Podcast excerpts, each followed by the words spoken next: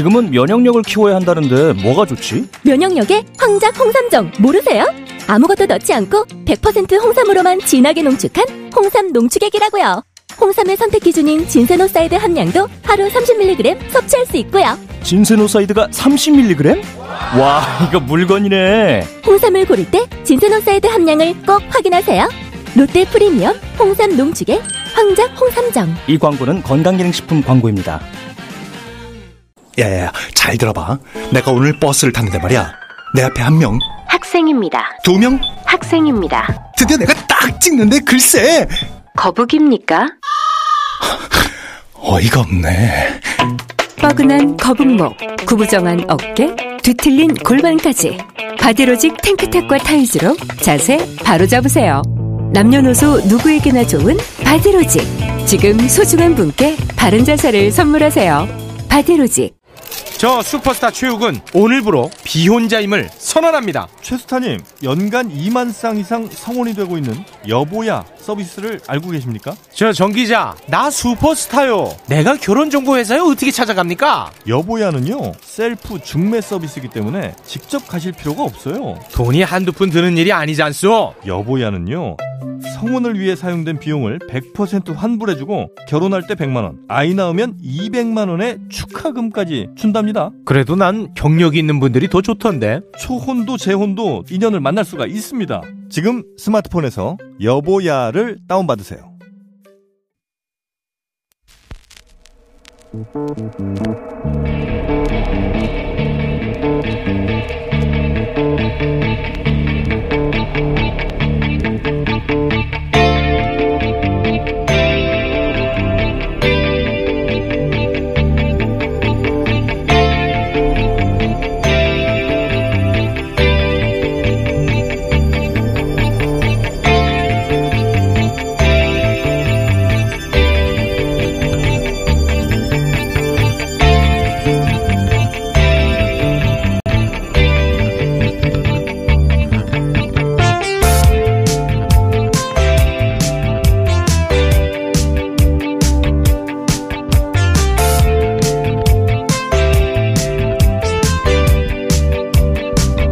안녕하세요. 김호준입니다. 지난 토요일 일본 지자체와 후생노동성 발표에 의하면 일본의 하루 코로나 확진자 수가 700명 규모를 넘어 총 확진자 7,000명을 돌파했습니다. 일본은 3일 이상의 고열과 폐렴 증세 그리고 해외여행 이력이나 확진자 접촉이 의심돼야 검사를 합니다.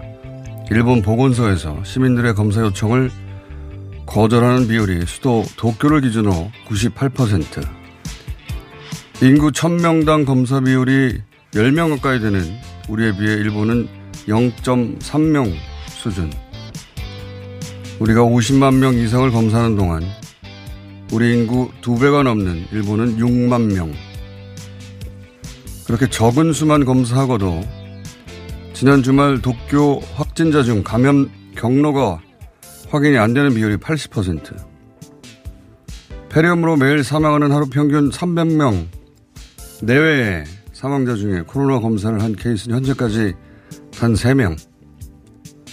나머지는 사망 즉시 비닐에 밀봉해서 24시간 이내에 화장. 그 와중에 도쿄가 확보하고 있는 코로나 집중치료 병상은 700여 개. 그 병상들은 이미 다 찼습니다.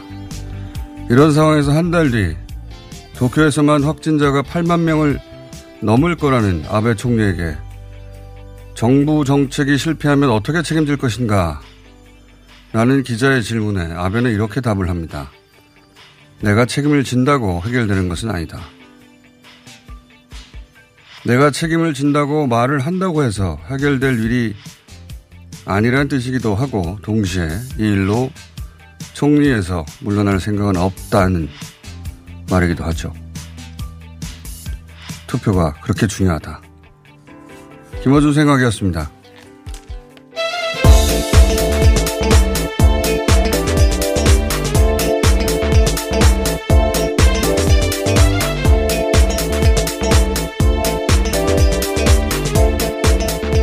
TBS의 비밀입니다.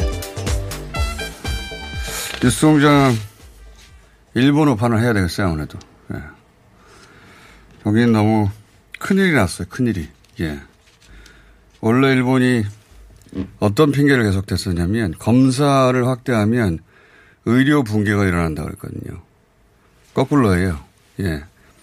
아무런 준비를 하지 않고 확진자가 폭증하기 시작하니까 지금 어, 일본은 의료 붕괴 직전이다. 진작 했었어야 하는데 큰일 났습니다. 그래도 여전히 일본 상황이 심각하다는 걸 피부로 잘 느끼지 못하는 어, 일본 국민들이 있는 것 같고 그건 이제 미디어나 정부에서 특히나 정, 정부에서 진작에 경보음을 울렸어야 되는데 벌써 두 달이 넘었잖아요. 예, 두 달간 지쳐있기 때문에 어, 지금이라도 뉴스공장이라도 만들어서 일본어판을 뿌려야 되지 않겠나 그런 생각을 하는 수밖에 없는 게 그렇게 늦어 어, 그렇게 늦어진 나라들 그래도 일본보다는 빨리 대응하고 있는 미국 같은 경우는 보면 55만 명이 넘어갔어요. 네. 정말로 100만 명이 넘어갈 것 같은 추세입니다. 그리고 사망자만 2만 명이 넘어갔어요. 예. 어, 그리고 또 최근에 눈여겨볼 만한 나라는 어, 터키입니다. 터키. 터키가 지금 5만 명대거든요. 근데 하루 확진자가 늘어난 숫자 그 추세가 엄청나게 빨라요. 한 4천 명, 5천 명 됩니다. 그리고 제가 말씀드린 브라질 같은 경우도 2만 명 넘어갔고 1000명대씩 늘어나는데 브라질은 지금 테스트가 6만 명밖에 안 했는데 그중에 2만 명이 확진자예요. 그러니까 미국처럼 공격적으로 검사하면 어, 검사량이 많아지면 미국보다 더 많이 나올 나라다. 그리고 어, 반면 우리나라는 주말에 32명입니다. 이 중에 24명이 해외 유입이에요. 어, 질병본부에서 혹시라도 긴장을 늦출까봐 이 대목에 대해서 별도 브리핑을 안 하던데, 어, 국내, 순수하게 국내 확진자가 8명이에요. 한 자릿수가 됐습니다. 어, 두 달, 몇 개월 만에. 이 뭐 한 자리 숫자가 다시 10명, 20명이 될 수도 있겠지만, 어, 그러는 사이에 일본은 이제 도쿄만 해도 700명씩, 네. 500명씩 막 늘어나고 있어요. 수도 에서만 이런 숫자로 늘어나고 있는데 그나마 수도에서는 그 검사를 좀 많이 하는 편이 됐거든요, 이제는. 자, 그런 상황입니다. 코로나 전체적으로. 근데 이제 여기에 대해서 아베 총리가 트윗을 어떻게 올렸냐면 저도 봤는데, 어, 어떻게 집에서 시간을 보내나 이런 사진을 올렸어요. 개하고 놀고 있고 TV를 본다든가 네. 책을 본다든가 모자란 거 아닙니까 정말 이게, 이게 그래서 엄청나게 욕을 먹고 있어요. 네. 예, 강아지 안고 있는 이렇게 코로나를 극복하자. 강아지를 안고 있어요.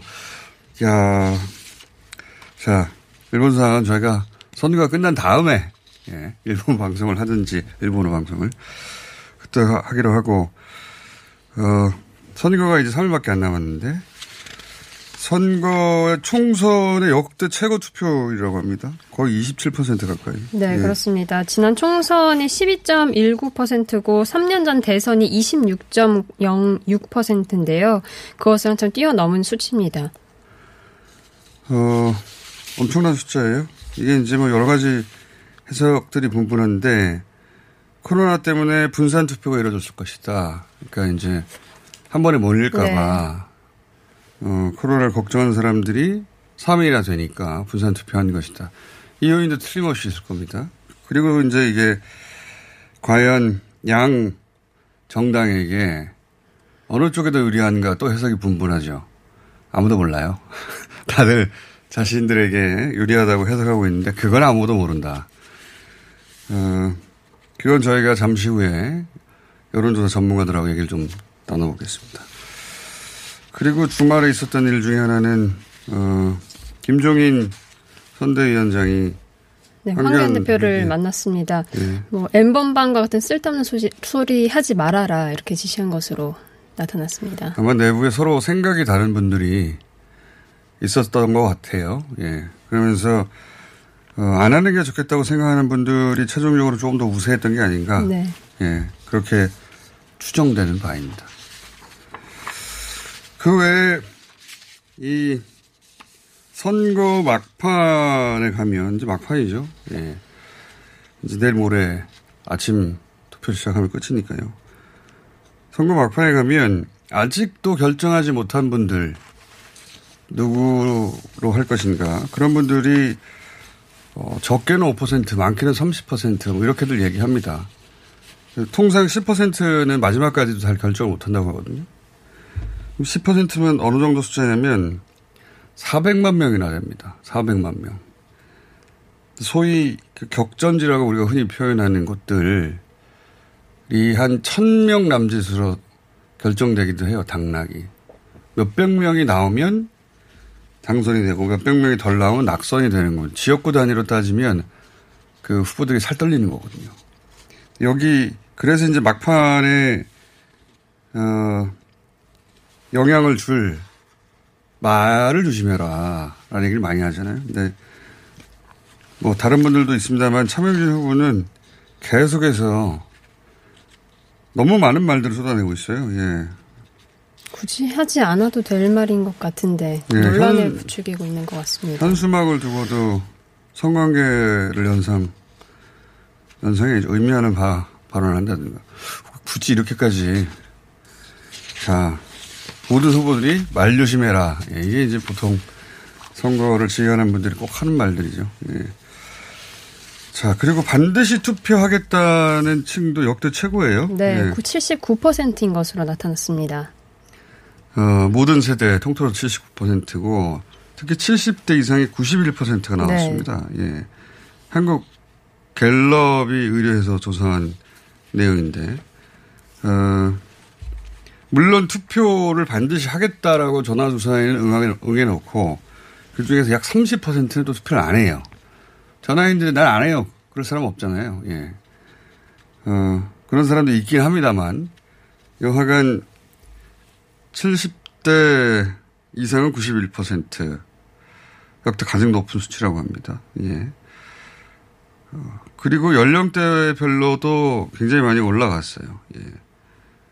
지난 4, 5일 전화 면접 방식으로 중앙선관위가 갤럽에 의뢰 조사했었었는데, 어, 그걸 다시 2주 후에 다시 했어요. 예, 다시 해서 18세 이상 유권자 1,500명 대상으로 그랬더니 대략 한 6% 정도 더 올라갔다. 아마 어, 사전 사전 투표 보고 네. 예 영향을 받은 분들이 아닐까. 전체적으로 투표율이 올라가서 원래 총선의 투표율은 50%대로 떨어진 지가 한 20년 가까이 됐거든요. 예. 60% 가까이 도달하지 않을까 하는 전망도 있습니다. 예. 자, 투표율이 굉장히 높다. 투표율이 낮을 것이라고 다들 전문가들이 얘기했었는데 전문가들 말을 믿을 게 못 돼요. 제가 선거에 관해서 전문가들이 맞춘 적이 없다고 말씀드렸는데 밖에서 기다리고 계실 텐데 아침 일찍부터. 상관없습니다. 자 그리고 그 자가격리자 네. 예 투표가 어떻게 이루어질 것이 결정이 됐습니다. 네, 알려주시죠. 총선 당일날 투표를 할 수 있게 됐는데요. 다만 오후 6시까지 이제 투표소에 도착을 해야 되는데 마스크를 착용하고 자차를 이용하거나 혹은 걸어서 이동을 해야 합니다. 그리고 도착해서도 별도의 장소에서 대기를 하게 되면 이제 투표를 할 수 있게 됩니다. 그러니까요. 그러니까 원래 오후 6시 이전까지 도착하는 사람들만 줄을 쓴 사람들만 투표할 수 있었는데 이 자가격리자는 자가격리자가 뭐 500명이면 모르겠습니다만 전국적으로 5만 명이 넘어요. 네. 적지 않은 숫자입니다. 그 5만 6천 명이나 되니까 이분들의 투표권을 박탈할 수가 없잖아요. 근데 이 중에서 투표를 하겠냐고 의학을 물어봤더니 꽤 많은 수가 투표를 하겠다고 했나 봐요. 그래서 그 일반 투표가 끝나는 오후 6시 그 이후에 하기로 했고, 어, 격리 장소를 벗어나서 투표를 하고 딴 데 갈까봐 전담 공무원이 동행하는 것으로, 예. 대단하네요. 네, 전담, 수도권의 경우에서는 이제 워낙 인원이 많다 보니까 앱을 통해서 동선을 다 입력하도록 했습니다. 예. 그래서, 어, 투표 끝난 이후에 바로 격리 장소로 복귀해야지 안 네. 그러면 경찰이 출동할 수 있습니다, 여러분. 투표만 하시는 걸로. 예. 그러니까, 어, 오후 6시 이후에 자가격리자는 투표하기로 했다는 것과, 그리고, 어, 수도권 이외의 지역에서는 전담 공무원이 아예 동행을 한다. 동행, 연행에 가까운데, 예. 투표만 하는 것으로. 예. 그리고 수도권에서는 워낙 그 지역이 넓으니까, 예. 자가격리 앱을 통해서, 어, 격리 장소로 바로 복귀하지 않을 경우에, 예. 조치가 있겠다. 네. 예. 아이디어, 아이디어라기보다는 이렇게 하면 확실히 하겠네요. 예. 근데 이제 고생하실 수 있는 분들이 투표소 관리 인원이에요. 예. 참관인들이나 이분들에게는 레벨 D의 방호 장비를 지급한다고 하니까 방호 장비를 입고 아마 자가격리자 투표 관리를 하게 될 것 같습니다. 완전 생소한 새- 해외 토픽이 나갈 장면이네요. 틀림없이 이거 해외 토픽이 나갑니다. 예, 방어복 입고 투표 관리하고 마스크 쓰고 투표하고 자가격리자 전담 공무원이 동행. 동행하고 예. 그렇게 이루어진다고 합니다. 여기까지 하겠습니다. TBS의 류밀이었습니다.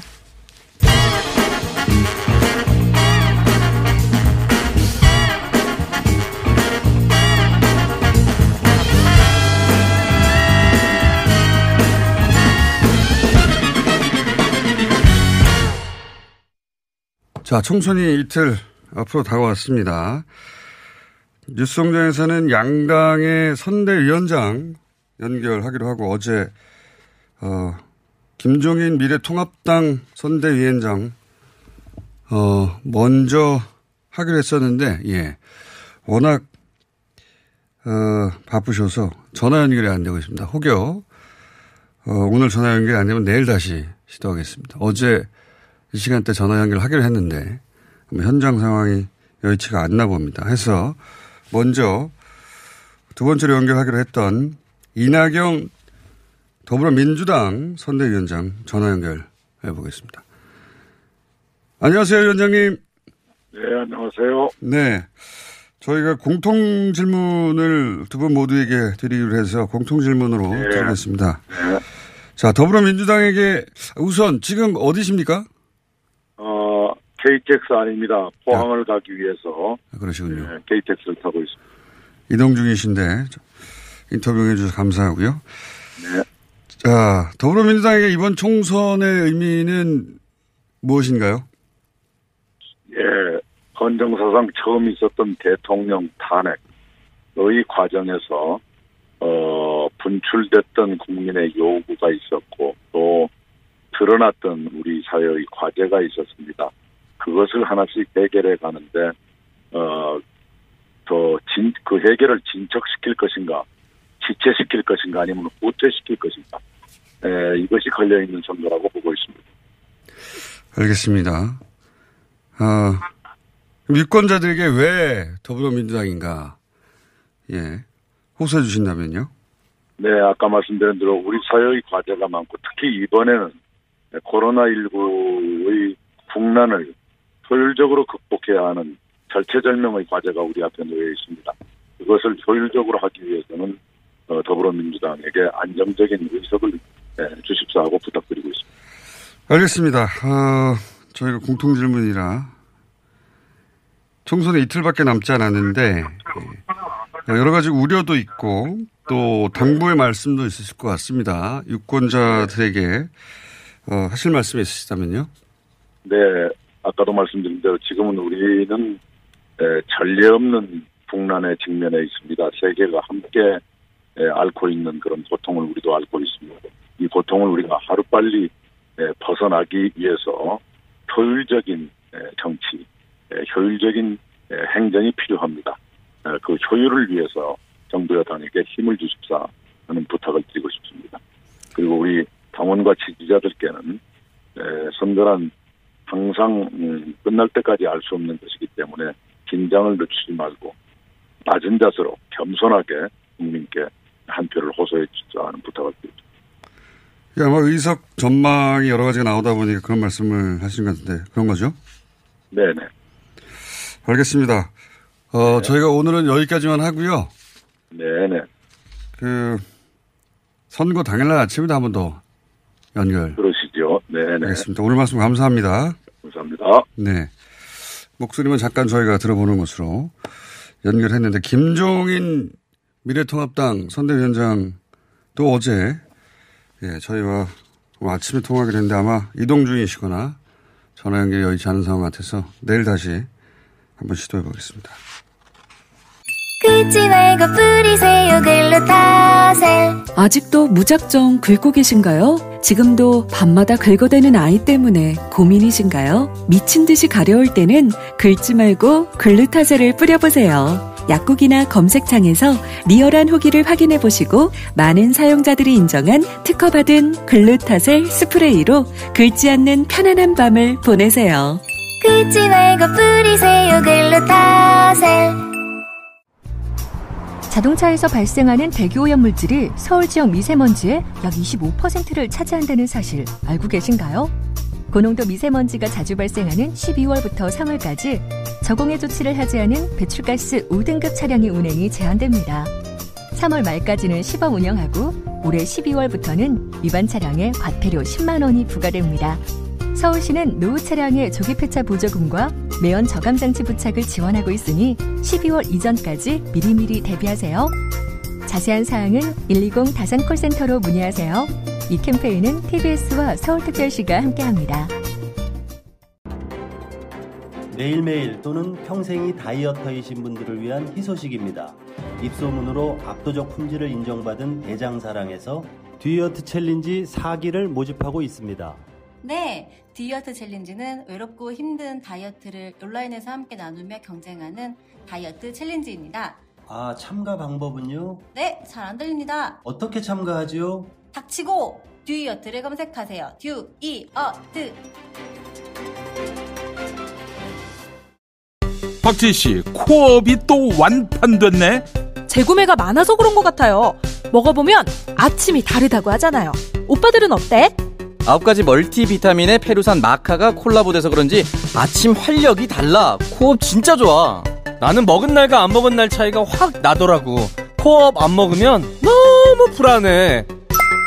팟캐스트 유일 멀티비타민과 페루산 마카의 환상적인 콜라보.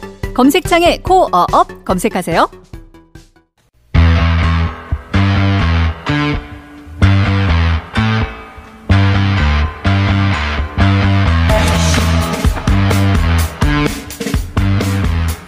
외국인 입국을 전면 금지시켰던 쿠웨이트에서 한국인의 입국을 최초로 허가했다고 합니다. 이 상황 좀 짚어보겠습니다. 홍영기 주 쿠웨이트 대사 전화 연결되어 있습니다. 안녕하세요, 대사님. 네, 안녕하세요. 네, 네. 정수님. 네. 쿠웨이트, 어,가 코로나 이후로, 어, 공항을 폐쇄하고 그 외국인 입국 전면 금지시킨 이후로 처음으로 외국 기업인들이 쿠웨이트 입국했다. 이렇게 이제 짧게 보도가 되는데 어떻게 된 건지 상황설을 좀 해 주십시오. 알겠습니다. 지금 여기 쿠웨이트는 사실상 봉쇄 고립된 상태인데요. 3월 11일 날 쿠웨이트 정부가 이제 코로나 대응을 위해서 모든 민항기를 중단을 시켰습니다. 그래서 공항이 좀 폐쇄되어 있는 상태고요. 예. 어, 그러니까 두 가지 큰 문제가 생기더라고요. 하나는 이제 우리 교민분들께서 이제 여기서 이제, 어, 공공기관도 휴업 상태, 학교도 이제 휴교 상태고 하니까 일부 교인분들께서 귀국을 희망하시는 분들이 생겼고요. 교민들. 그분들 귀국을 위한 귀국편을 마련하고 있는 중이었고요. 예. 그 다음에 또, 하나, 또 한편으로는 이제 우리 기업인들이 여기 쿠웨이트에서 큰 공사를 많이 하고 있습니다. 큰 주요 프로젝트를요. 예. 수학 쪽 특히 많은데요. 근데 그분들이 어, 예외적으로, 이제 쿠웨이트가 원하는 방역 조건을 맞춘 상태에서 예외적으로 들어와서 이 중요한 공사를 진행할 수 있도록 쿠웨이트 정부에 저희가 이, 어, 계속 요청을 해왔습니다. 여기는 우리 총리실, 우리 외교부, 국토부 등이 계속 이제 열심히 나섰고 뭐 우리 쿠웨이트 주의 대사관, 주한 쿠웨이트 대사관도 계속해서 쿠웨이트 정부와 소통을 해왔고요. 음. 4월 1일 날 양국 외교부 장관 통화 이후에 이제 우리 기업인 입국 허가가 급진전을 이뤘습니다. 그래서 그 우리 교민을 싣고 나가는 비행기 편에 쿠웨이트 지금 항공을 임차를 했는데요. 전기 편으로 우리 기업인들을 데리고 들어오는 그러한 이제 그 어, 급진전을 이어가지고 4월 10일 날 우리 교민 225분이 한국으로 귀국하셨고 4월 11일 날 107명의 우리 기업인들이 쿠웨이트 도착했습니다. 그 말씀하신 대로 지금 1년 규모로 어, 입국이 허용된 것은 한 그 처음입니다. 그러니까 어, 우리 교민들이 그쪽에서 마련한 전세기를 타고 한국으로 돌아오고 그리고 그 비행기를 다시 그렇습니다. 타고 우리 기업인들이 쿠웨이트로 최초로 입국하고 이런 상황이군요. 그렇습니다. 그렇게 아하. 이제 틀을 짜서 어, 진행 추진을 했습니다. 그런데 이제 그, 어, 입국한, 쿠웨이트에 입국한 기업인들, 최초로 입국했다고 하는 그 기업 인들이 여러 가지 공사가 있고 사업이 있어서 들어가고 들어갈 상황이라고 이제 말씀하셨는데 이제 쿠웨이트에 그런 그 완공해야 되는 사업들이 있는 나라들은 많이 있을 텐데 쿠웨이트 정부가 한국만 이렇게 입국을 시켜준 이유가 뭐, 뭡니까? 결정적인 계기가 뭔가요? 우선은 어 3월 말 이후 들어서서 우리의 그, 어, 코로나 방역 대응 시스템, 우리 정부의 방역 대응 시스템이 쿠웨이트 내에 어 굉장히 성공적인 사례, 모범적인 사례로 보도가 되었습니다. 그래서 쿠웨이트 정부가 한국이 취한 방역 조치에 대한 어떤 믿음이 생기게 되었고요. 그리고 우리가 제안한 것이 우리가 결코 쿠웨이트 정부가 취하고 있는 방역 조치를 무시하라는 것이 아니라 그 방역 조치를 충분히 준수하면서 우리 기업인들을 아무런 무사히 데려올 수 있다. 그리고 우리가 철저하게 우리 우리 기업인들에게 어떤 검사를 시행하고 또 전 세계판으로 바로 들어오고 다시 쿠웨이트 정부가 쉽게 말하면 추가 검사를 취한 다음에 철저하게 쿠웨이트 정부가 원하는 장소에서 어 자가격리를 취한 다음에 작업에 투입되게 하겠다라는 조건, 한적인 조건을 걸었고요. 거기에 대해서 이제 쿠웨이트 정부가 어, 수긍하게 된 겁니다. 결국 여기에는 이제 우리 정부의 좀 지속적인 노력이 있었고 한국의 방역 시스템에 대해서 이제 쿠웨이트 정부가 인정하고 또 한국과의 보건 협력을 희망하게 희망하고 있는 그러한 여러 요인들이 함께 작용했다고 봐야 될 겁니다. 그렇군요. 그 중동 국가들이 대체로 CNN 같은 거 많이 보지 않습니까? 맞습니다. 예. 그 CNN에서 한국 사례가 계속 나오니까 그런 것도 영향을 좀 미쳤겠군요. 굉장히 많이 컸습니다. 이 쿠웨이트 같은 경우는 아랍어권이긴 하지만은 동시에 또 어, 영어 사용 국가이기도 하고요. 그래서 CNN, BBC 또 알자지라 영어 방송들을 노상 틀어놓고 사시는데요. 이, 그 방송을 들어오면 계속 South Korea의 성공적인 방역 사례가 계속 보도가 되고 있습니다. 또 그뿐 아니라 여기 쿠웨이트 내 아랍어 신문, 쿠웨이트 일간지에도 좀 계속해서 한국의 방역 시스템 그리고 코로나 대응을 모범 사례로 소개를 하고 있고요. 당장 이제 어제만 하더라도 유력 일간지에서 또 한국의 모델을 배워야 된다. 이렇게 아랍어 일간지에서 또 어, 보도가 나가게 되었습니다. 전 세계 언론들이 그렇게 얘기하고 있으니까 예. 쿠웨이트도 그런 생각 다시 한번 확인해. 도움이 됐습니다. 네. 예. 그리고 또 아무래도 그 진단 키트 확보에 대해서도 관심이 쿠웨이트 정부에서는 많지 않을까요? 네, 그 상당히 어, 오래 전부터 그리고 또 이 쿠웨이트 측으로부터 쿠웨이트 기업과 정부가 한국의 진단 키트 수입에 관심을 보여왔고요. 또 4월 1일 양국 외교자분도 외교부 장관 간의 통화 때에도 어, 쿠웨이트 외교부 장관이 또 이런 진단 키트 문제도 있고 또 일반적인 보건 협력에 대한 큰 관심을 어, 보여주셨고요. 그래서 지금 한참 이제 주한 쿠웨이트 대사가 적극적으로 진단 키트 어, 우리 한국산 진단 키트를 수입하기 위해서 주한 쿠웨이트 대사가 적극적으로 좀 활동을 하고 있습니다. 알겠습니다. 마지막 질문인데요. 아무래도 쿠웨이트에서도 우리가 2월 어, 말 3월 초 경에 확진자가 급증할 당시만 하더라도 어, 뭐전 세계에서 한국의 사례를 이제 지켜보면서 우려를 했었단 말이죠. 그때 상황하고 지금 그렇죠. 쿠웨이트도 그랬었죠. 네 맞습니다. 네. 그때와 지금의 그 변화는 굉장히 크겠습니다. 쿠웨이트 내에서도 한국에 대한 인식이. 맞습니다. 저, 저희도 대사관도 그렇고 우리 교민들도 어떤 격세지감을 느끼고 있습니다. 어, 기억하시겠지만은 당시 2월 말 3월 초에는 이제 그 코로나 다발국 랭킹을 매기면서 이제 쭉그 화면에 항상 이제 그 수풍계가 나올 때 한국이 거의 맨 위에 있었기 그렇죠. 때문에 다음이었죠. 상당히 부담감을 느꼈었는데요. 지금은 지금 보도는 거의 어, 한국의 모범 사례, 성공 사례를 보도하는 쪽으로 기울어져 있기 때문에 어, 상당히 조금 어, 어떻게 보면 전화위복이라고 할까요?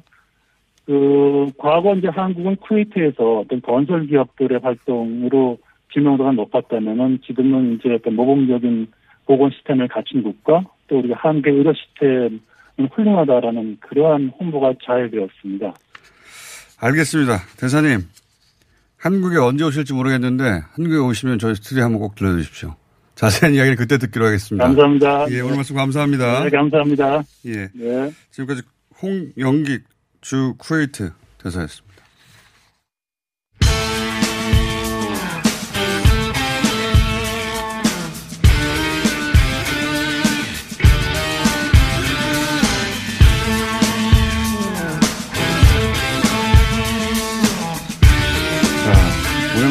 오리지널 덩치 매치 플러스 원입니다. 박시영 대표 나오셨고요. 네, 반갑습니다. 예, 코리아에. 어, 그리고 오피니언 라이브 윤희웅 센터장님 나오셨고요. 네, 안녕하십니까? 예. 센터장님에게 자리를 뺏긴 인사이트 K의 배종찬 소장. 네. 오랜만에 나오셨습니다. 월요일은 다른 방송 가시잖아요? 애청자분들이 많이 걱정하더라고요. 뉴스 공장 왜 안 나오냐고. 아니, 저희는 섭외를 했는데 본인이 다른 방송 간다고 저희를 거절하고. 훨씬 전에 또 일정이 또 정해져. 거기서 잘리셨어요? 아니, 그건. 도저히 안 되겠다. 네. 오늘 좀 발언 기회를 많이 주시죠. 네. 아니, 아니, 아니. 글쎄, 가능할지 모르겠어요. 아니, 거, 거기는 어떻게 오늘 여기 나오셨어요? 아, 또 그런 질문을 또 하시면 제가 또 난감해지니까. 뉴스, 무단- 공, 뉴스 공장을 사랑하는 걸로. 무단 결석하셨어, 그쪽은? 자, 이거부터 얘기해 볼게요. 사전 투표율이 이렇게 까지 높을 줄은 세 분 다 모르셨죠? 조금 높아질 거라고. 저는 한 25% 정도 될 거다라고 방송에서 많이 얘기를 했는데 실제로는 더 높아갖고 좀 깜짝 놀랐습니다, 사실. 실제 조사 전문가들은 대체로 예측을 하더라고요. 왜냐하면 지난번 대선이 26%였고, 그다음에 지방선거가 20.14%였거든요. 그 사이 어딘가 될 것이다 네. 이런 식으로 그렇죠. 전망하지 않았나요? 네. 그러니까 더 이상 사전 투표 제도가 더 이상 보조 수단이 아니라 이제 일상적인 선거일 중에 이제 한 3분의 1 익숙해져서. 된 것이라고 보이고요.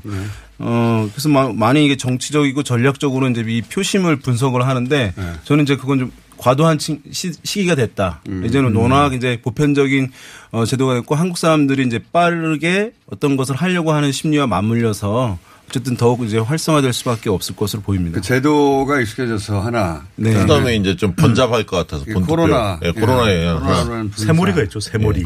적극 지지층들은 빨리 투표를 해서 네. 우리가 좀 승기를 잡았다. 이런 것도 있는 거죠. 저도 그거가 드러나지가 않잖아요. 아니, 근데 그 실질적으로 수사님 그게 어떻게 드러납니까? 아니, 아니.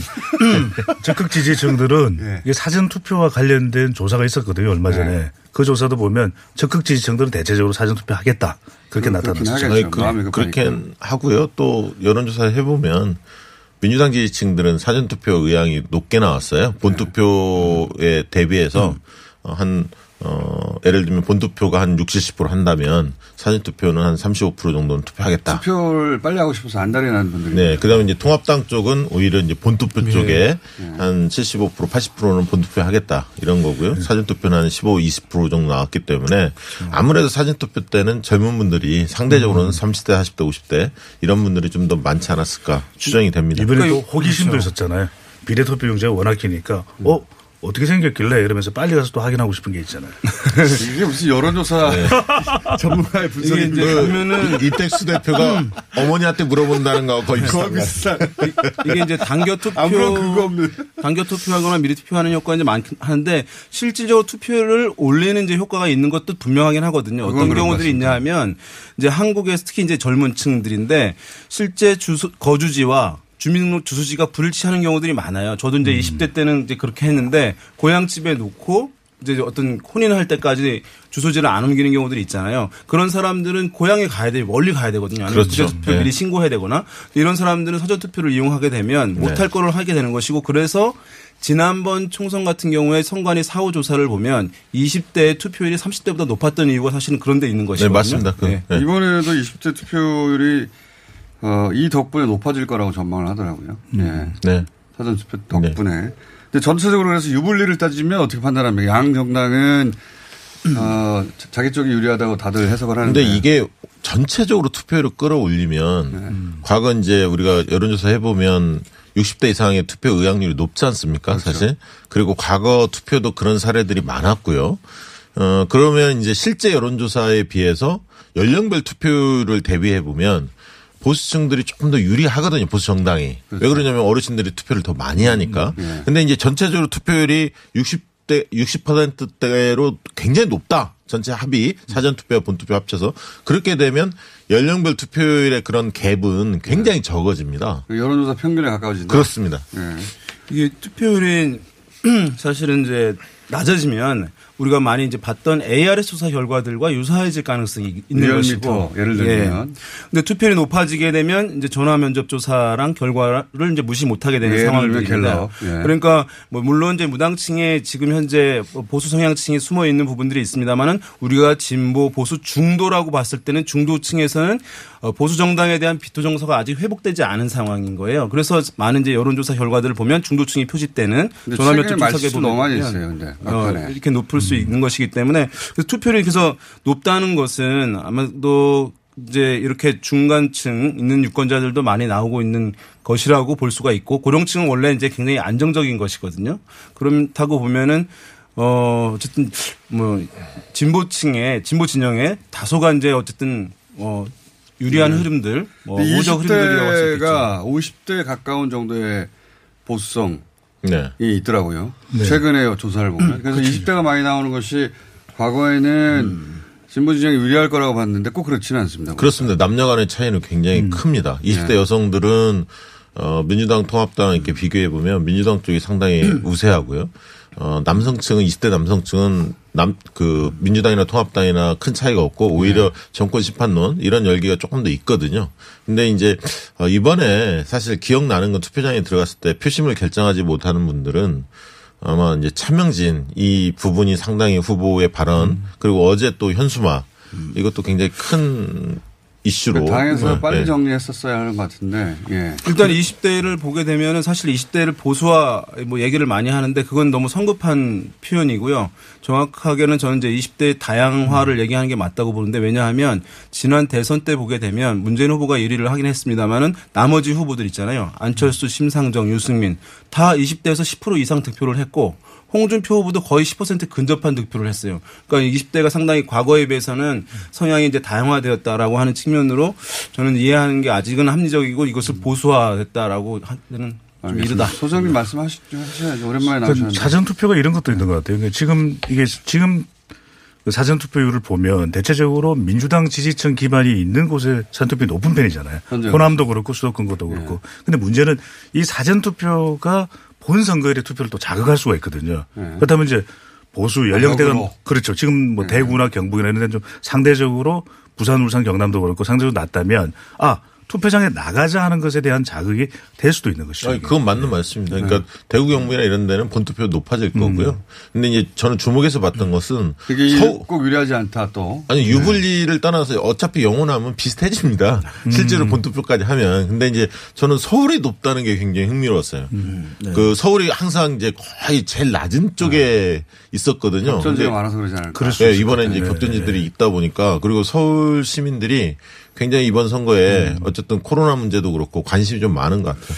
이게 이제 이런 부분 생각해 볼 수 있어요. 투표율이 왜 좀 높아질 것 같은 흐름인 것이냐 해서 어 이제 어떤 분은 코로나 감염 때문에 떨어질 것이라고 보는 시각도 있지만 실제적으로는 이 코로나 19가 유권자들의 사회 의식, 정치 의식을 제고시킨 측면이 있는 거예요. 이렇게 국민의 생명과 안전을 다루는 일을 누구한테 맡기느냐에 따라서 이것이 바뀌어질 수 있다는 것에 대한 인식이 제고되어서 사실은 투표율 높아지는 현상으로 가질 수 있다. 자, 이건 다 사후 해석들. 누가 못합니까? 이거 저, 제가 열흘 전에도 했는데. 자, 그래서 최종적으로는 얼마나 예상하십니까, 세 분? 아, 투표율이요? 예. 실력이 나오는 거죠, 이제. 여기서. 지금 추세로 3일 보면 후면 결판 날. 60 한 3, 4 정도 하지 어, 않을까? 63, 4. 네. 이때까지 들어본 것 중에 제일 높은 전망인데. 63 정도 나올 것 같아요. 네. 그 저는 한60 내외 정도 될 수 있다. 60 내외. 그렇게 보는 이유는 내외는 58부터 62까지 다 걸치는 거 아닙니까? 그래서 그렇게 보는 이유는 뭐냐면 네. 최근에 지난 지방 선거와 대통령 선거 때를 보면 곱하기 3이에요. 사전투표율에. 예. 곱하기 3인데 뭐 또 더 적극적으로 75% 아닙니까? 아니, 더 적극적으로 사전투표를 했다면 네. 이제는 그 비율도 전체 투표에서 차지하는 비중이 커지거든요. 그러니까 뭐 절반 가까이까지도 갈 수 있다는 분석 하에 그럼 한 60, 54%네요. 60% 내외 정도가 될 수도 있다 이렇게 분석합니다. 둘의 근거가 수치가 너무 큰 차이 네, 오랜만에 거 나오는데 너무 또다 같이 치지 마시고요. 어쨌든 자신이 없기 때문에 60 플러스 마이너스 걸치는 것으로. 예. 자, 윤희석 센터장님은요. 투표율은 진짜 하늘의 영역이라고 하거든요, 저희가. 네. 그래서 전제를 깔고 여론조사 깔고. 전문가를 모시는 거 네. 아닙니까? 예. 그래서 지금 어쨌든 봤을 때 뭐 두 배는 될 것이라고 보이고 네. 사전 투표에 그렇게 되면 60 정도는 나오지 않을까 60 싶습니다. 정도. 예. 음, 다 63사요? 예, 왜 그러냐면 어 지금 이제 그 여당의 과반 그리고 뭐 일각에서 180석 뭐 이런 얘기들이 나오니까 어쨌든 보수층들도 최대한 끌어내려고 할 거고요. 그래서 그또 그것 때문에 또 뭐 민주당 지지층들은 또 결집하고 또 여성들이 볼 때 아까 차명진 현수막 이런 것들이 굉장히 자극할 것 같아요. 그러니까 선관위가 투표수에 대한 이제 방역 관리나 안전 관리에 대해서 상당 부분 이제 신뢰를 준 측면이 있어서 네, 그거는 사람들이 이제 이미 안심한 것 같아요. 예, 그래서 네. 그 부분이 이제 줄여들게 하는 요인들은 좀 제거된 것 같아요. 예. 그래서 코로나 때문에 투표율이 저하될 것이다는 전망은 이제 의미가 없어졌고. 그리고 이제 한달 전에는 그랬었죠. 한달 전에는 감염 우려였기 때문에 2월 말, 2말 3초 조사를 보면 사실 그런 조사 결과들이 나왔었는데. 사실 투표율 시뮬레이션 저희도 해봤는데 대개 이제 58, 60 정도 나왔었어요. 그러니까. 근데 계속 그 선관위 조사가 이 반드시 투표 층이 굉장히 높게 나왔잖아요. 이례적으로 계속 높게 나왔기 때문에 야 60을 돌파할까 뭐 이런 생각들을 계속 했었거든요. 근데 이제 사전 투표율 실제로 높은 걸 보면서 60% 돌파할 수 있겠다 이런 예상이 좀 나오고 있습니다. 자, 이틀 남았는데 이틀 전까지 결정 못한 분들이 꽤 많아요. 항상 예전에 보면 그렇죠. 마지막에 어떤 분들은 뭐 몇 날 며칠을 고민해서 혹은 몇 달을 음. 고민해서 투표하기도 하지만 어떤 분들은 마지막 순간에 결정하기도 하거든요. 그 마지막 순간에 변수로 남아있는 건 뭐라고 보십니까? 이틀밖에 안 남았는데. 이제 큰 사건이 터지기는 너무 시간이 짧아요. 마지막이라면 이제 투표 심지어는 투표소 들어가서도 결정하시는 분들이 계시거든요. 맞습니다. 그러니까 이제 부동층 요즘에는 이제 스윙보트라고 얘기하는데 이분들은 할까 말까 하다 가는 분들도 계세요. 마지막 결정. 이 경우는 줄 서서 생각하시는 분도 있어요. 경제 쪽을 많이 생각할 것 같아요. 경제. 어. 과연 이 경제를 생각할 때 정권에 힘을 실어주는 게 나을까 아니면 조금 견제하는 게 나을까 이런 좀 고민을 할 것 같아요. 저는 20대 국회를 볼 것 같아요. 왜냐하면 원래는 이제 우리 국민들이 견제 심리가 굉장히 높거든요. 근데 20대 국회를 보면서 동물국회, 식물국회의 모습을 다 지켜봤잖아요. 그러면서 여야가 팽팽했을 때 아무 일도 안 되는구나. 그래서 오히려 한쪽으로 힘을 실어줬을 때 뭐 잘 될 수도 있고 안 될 수도 있겠지만 그 책임을 물을 수 있겠다는 판단을 해서 최근 조사해 보면 견제 심리가 그렇게 높지 않습니다. 그 지금 말씀하시는 게 맞는 게 보면은 미래통합당에서 프레임을 바꿨어요. 뭐냐 하면 바꿔보자. 뭐 경제 심판 이런 얘기를 하다가 폭주냐 견제냐로 바꿨어요. 그것은 이제 심판론이라고 했을 때 그게 잘 먹히지 않는 부분들이 있는 거예요. 그러니까 심판 도구로서 완결성, 대체 가능성, 그다음에 심판 대상을 완전 제거해야 될 대상이라고 하는 게 충족돼야 되는데 지금은 이제 그런 상황이 아닌데 그걸 지금까지 계속 얘기를 하- 했- 해왔는데 그걸 한 단계 낮춘 이제 견제를 얘기한 거는 견제라는 건 뭐냐면 우리가 부족하지만 저쪽이 너무 이제 과도한 것을 막는데 필요하니까 찍어달라. 그래서 선거는 이제 좋아해서 찍는 경우도 있고 상대가 싫어서 찍는 경우도 있는데 필요해서 찍는 것도 상당히 크거든요. 급소 전략으로 바꿨다. 예, 그걸로 네. 하는 것인데 이게 시간이 지금 너무 이제 임박해서 바꾼 거예요. 예. 이 박형준 선대위원장이 또 이제 150석을 얘기를 했습니다. 그러니까 음. 미래통합당도 150석 얻을 수 있다. 그리고 기존의 여론조사 믿을 게 못 된다. 이렇게 이야기했기 때문에 지지층의 자신감을 불어넣으려고 네, 그러니까 거죠. 사실 뭐 일각에서 180석 뭐 이런 얘기 나왔지만 여야 공이 그런 얘기들이 같이 나오고 있는 상황이거든요. 원래 이제 선거 막판에 가면 개별 지역구의 후보들은 대세론을 얘기해요. 내가 1등이다. 그래서 이제 이탈하지 않도록 하기 위해서 그 다음에 중앙당에서는 읍소 전략을 원래 하는 것이거든요. 그래서 이제 숨어 있던 나, 추, 추, 어, 투표하지 않으려고 하던 지지층들을 이제 끌어모으기 위해서 지금 위기입니다라고 하는 게 일반적인 패턴인데 지금은 이제 사실 약간 다른 모습을 보이고 있는 것이잖아요. 근데 이게 격차가 완전히 클 때, 완전히 클 때는 이 위기입니다. 읍소 전략이라고 하는 게 유권자들이 어떤 상황을 대략적으로 알고 있을 때는 잘 안 통하는 거예요. 근데 김종인 총괄 선대위원장이 읍소론 하는 모습이 어울릴까요? 그러니까 이게 좀 잘 안 어울릴 그러니까 것 이게 같아요. 선거의 막판에서는 전략이 업소 전략인데 저는 업소 전략이 먹히려면 혁신 뭐 카드를 꺼내 놓으면서 이제 우리가 좀 도와달라 이렇게 되는데 그냥 우는 건 별 도움이 안 되거든요. 그래서 제 얘기는 뭐냐면 이제 그냥 운다니 얼마나 애절한데 대중 그분들이. 대중이 유권자들이 얼추 지금의 상황을 파악하고 있는 상황에서 읍수 전략이 안 먹힐 수 있는 것이거든요. 왜냐하면 아, 격차가 커지는 것을 인지하고 또 안 나갈 수 있기 때문에 그때는 여- 여전히 이제 경쟁 구도다라고 하는 것을 시그널을 보내는 거죠. 게다가 여론조사 결과가 발표가 안 되기 때문에 네. 여론조사 수치를 대충 보고 아 이쪽이 너무 쏠린다 견제해 줘야지 이게 작동할 근거도 또 없어요. 박시영 대표는 대충 아실 것 같은데요. 왜요? 조사 깜- 깜깜이 조사하잖아요 기간인데. 보통. 예? 조사 발표를 못해서 그렇지. 네, 각 정당들이나 이제 정당들 주요한 캠프에서는 다 조사를 하죠. 예, 예. 비공표지만 조사를 예. 다 하죠. 판세를 입고. 박시영 대- 죽겠어요 사람들이. 박시영 대표의 표정 표정을 읽으면 될 것 같아요. 표정을. 네. 궁금해 갑자기 죽겠어요. 오래간만에 나오셔서 점쟁이 쪽으로 가는 것 같은데. 네, 자, 예. 자 저희가 3부에서도 이어갈 텐데 네. 그러면 저희가 이제 주목할 것 계속 얘기해 왔습니다. 근데 이 주목할 것도 계속 변해가는 것 같아요. 예. 음.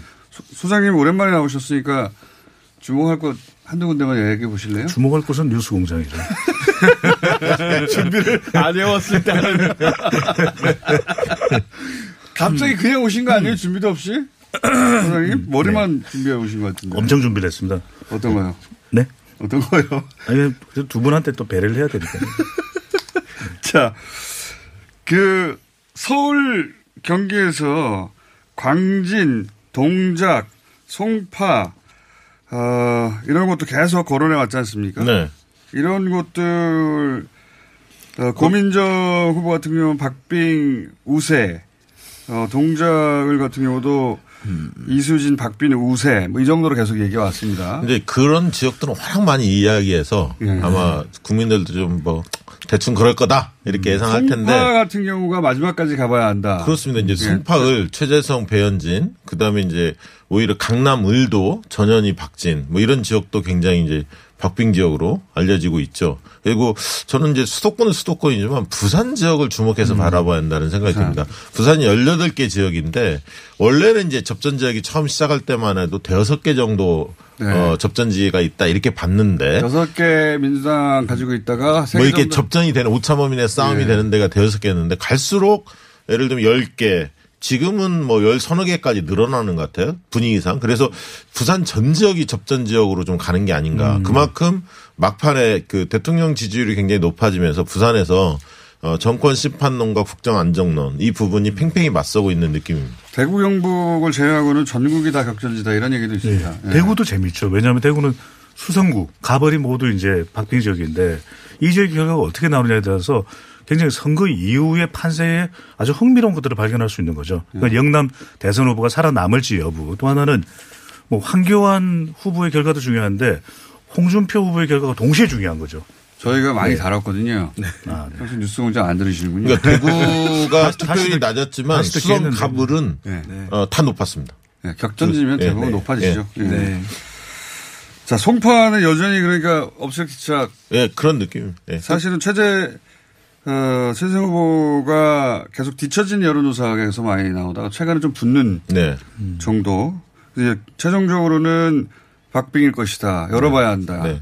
여전히 그런 상황인 거죠. 예. 자, 그 외에 그 서울 강남에 대해서 말하시는 분들이 많아요. 강남, 갑을, 경 모두. 그렇습니다. 갑도 워낙 좀 쟁점화돼 있죠. 예를 들면 김성훈 후보하고 특히 태구민, 태영호 후보 간의 격돌인데요. 그래서 이제 강남 쪽에서는 일단은 강남을이 어떻게 되느냐에 따라서 강남 갑도 좀 영향이 있을 것 같아요. 왜냐하면 강남을이 전현희 의원이 과거에 이겼던 지역 아닙니까? 강남권에서 이례적으로. 그래서 이 지역에서 박진 후보하고 지금 굉장히 박빙이고 마지막 여론조사에서 오차범위 내에서 어, 전현희 후보가 앞서 있는 결과들도 나왔기 때문에 과연 실제 결과까지 이어질지 이 부분이 좀 주목됩니다. 그러니까 강남을은 많이 생각하시기에 어, 이렇게 이제 민주당 어, 의원이지라고 생각하시는 분들도 있을 텐데 지난번에 어쨌든 어, 민주당 의원이 당선이 됐는데 이 강남을 지역이 다른 주변에 강남 3구들과는 약간 달라요. 맞아요. 남쪽으로 많이 떨어져 있어가지고 예. 그중에 내곡동 쪽뭐 이렇게 새로 뭐 아주 고급스럽지는 않은 아파트들이 이제 많이 들어오고 하면서 표심의 변화들이 좀 있었던 지역인데 약간 다른 지역들은 어쨌든 도심에 있는 것이고 강남을은 좀 아래쪽에 있는 부분이다 이렇게 말씀드립니다. 저는 오히려 이제 경기 쪽에서는 고양갑, 심상정, 문명순, 어, 이 민주당 서초도 정의도. 얘기하고 지나가셔야죠. 서초. 어, 서초도 마찬가지입니다. 예, 서초 을도 예. 상당히 박빙 지역이죠. 박경, 예, 박경미, 박성중 네. 두 후보가 박빙 지역입니다. 고양갑도 그렇고 인천 연수을 이런 지역도 어, 결과가 끝까지 좀 지켜봐야 할 것입니다. 강남 병도 화재의 지역입니다. 네. 네. 그 사실 지난 지방선거 생각하게 되면 서초 서울 같은 경우에 서초구청장을 제외하고 다 민주당이 음. 이제 차지를 했던 것이거든요. 그 사실 지금의 이제 그런 다른 강남 지역에서의 경쟁 구도가 완전히 이상한 구도는 아니에요. 지난 지방선거 연장선상에서 바라보게 된다면. 근데 이제 부동산 이슈들에 대한 이제 반감들이 그때보다는 지금 여권 지지, 보수 지지층들이 커진 상황이어서 그것이 이제 쟁점이 되고 있는 것 같습니다. 자, 저희가 이분들 어, 3부에서도 이어갈 텐데 배준선 수사님 오랜만에 나오셨는데 말씀 좀 하셔야 될 텐데. 자칫 3부에 빠질 수도 있겠네요.